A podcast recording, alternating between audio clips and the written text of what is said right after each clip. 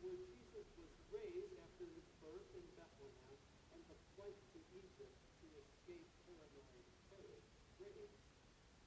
It's a frequent day in the and it's a frequent site, a Jewish synagogue. Here Jesus sits down to teach what was the custom then. And the response by many listeners to his sermon was a combination of astonishment and dismay. These things? Where did he get this understanding? How can he do these things? Where did he get this power? The questioning isn't over. Isn't this the carpenter? Isn't this the son of Mary?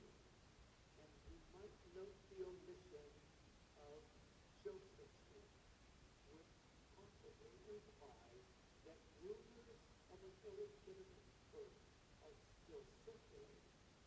And then they say, aren't his brothers and sisters right here? I'm going to interrupt myself and say this. Some Christians believe that Jesus was an only child, that Mary gave birth to only one son while remaining a virgin. I believe that that's Christian. But this means to some that the four named brothers and the at least two unnamed sisters are either brothers or step sisters, children of the by now deceased Joseph, or they are merely cousins or relatives of Jesus. But I choose to hear and read Scripture in the plainest, easiest way possible. The end of Matthew 1 tells us that after Joseph saw an angel in a dream and learned that Mary's story was completely true, he woke from sleep and he did as the angel of the Lord commanded him. Joseph took Mary as his wife, but knew her not. That's the English Standard Version. They did not have sexual intercourse until she had given birth to a son. So who are these boys named James and Joseph and Judas and Simon? And who are these anonymous girls? Call them our Lord's half-brothers and half-sisters. Once more, taking God's word in the plainest, simplest way, they are the children born to Joseph and Mary after Jesus was conceived by the Holy Spirit and born of the Virgin Mary. Okay, important. But that's not the most important part of today's gospel reading. But I think it needed to be said. So I said it. Now let's get back to the controversy. The men in the synagogue in Nazareth had questions about Jesus and to Jesus, but that wasn't the problem. The problem was the answer. Where did he get these things? What kind of wisdom does he have? Who gave it to him? How can he do such mighty works? They remembered what we remember. Last Sunday's gospel reading. The 12-year-old girl who Jesus woke up and the bleeding woman who touched the hem of Jesus' garment. These miracle stories must have echoed and exploded all over Galilee. Finally, the questioners said, Who is they looked at the evidence, the presumptuous teaching, Jesus' possible father, his probable mother,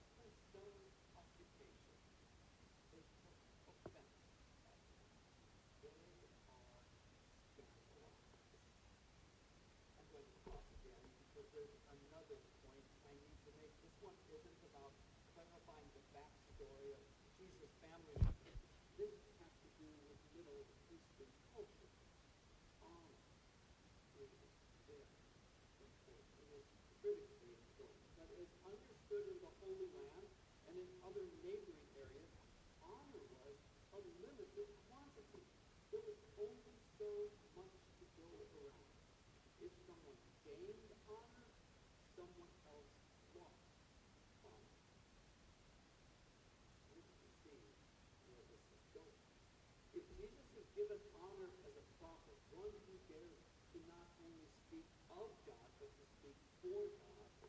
Then another man's and another family's honor is diminished. Jesus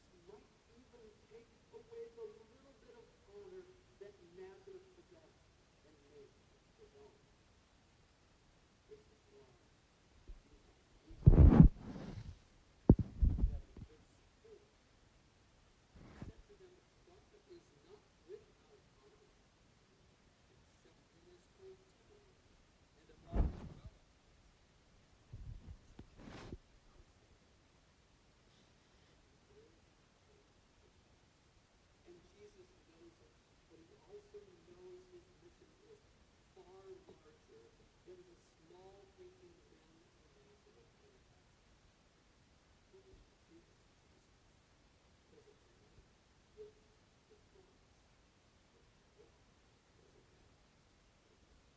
Because if he is only a carpenter's apprentice, and only a miracle worker, only a parable teller, then he is not the one God's Savior. Then he is not worthy of their anger or of our Have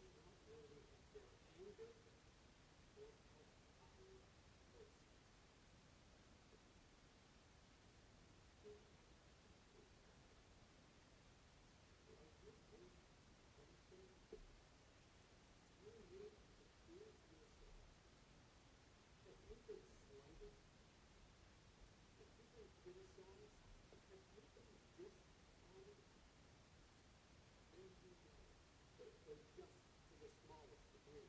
What happened to Jesus on this Saturday morning in his hometown synagogue? The thing is that you are who you are because of who Jesus is.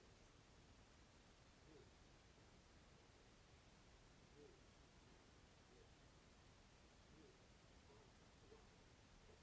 not because of anything you have done, and it's not because of your noble or notorious ancestry.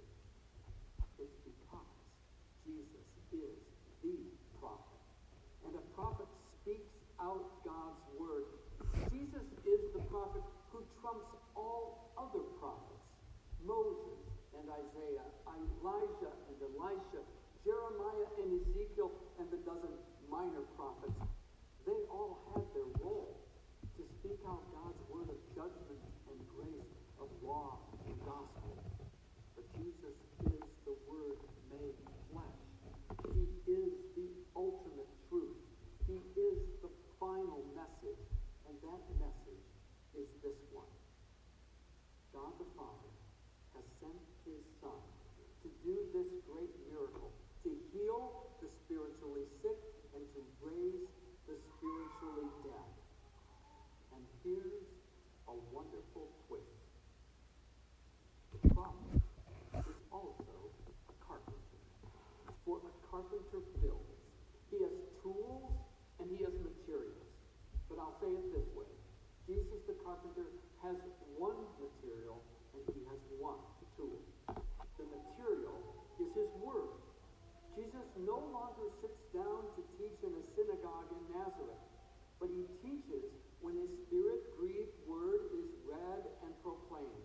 He teaches by sending out disciples still today with his authority, with Christ's own authority, to proclaim repentance and forgiveness.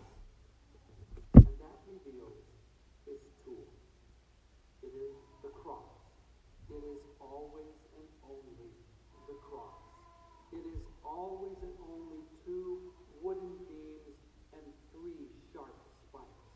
It is only and always the hands of those placed on the sick extended in a redemptive embrace. It is always and only Jesus giving his life away as our substitute and sacrifice. It is always and only his innocent death in place of our guilt.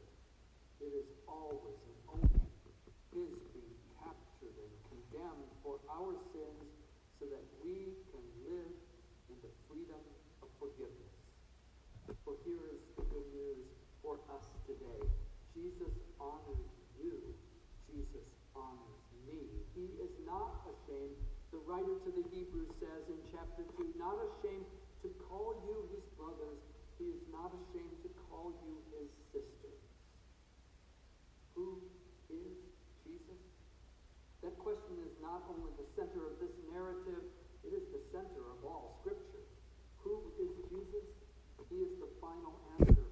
lost world. He is the prophet who declares himself to be the way and the truth and the life for all the promises of God find their yes in Christ. In the name of the Father, and of the Son, and of the Holy Spirit.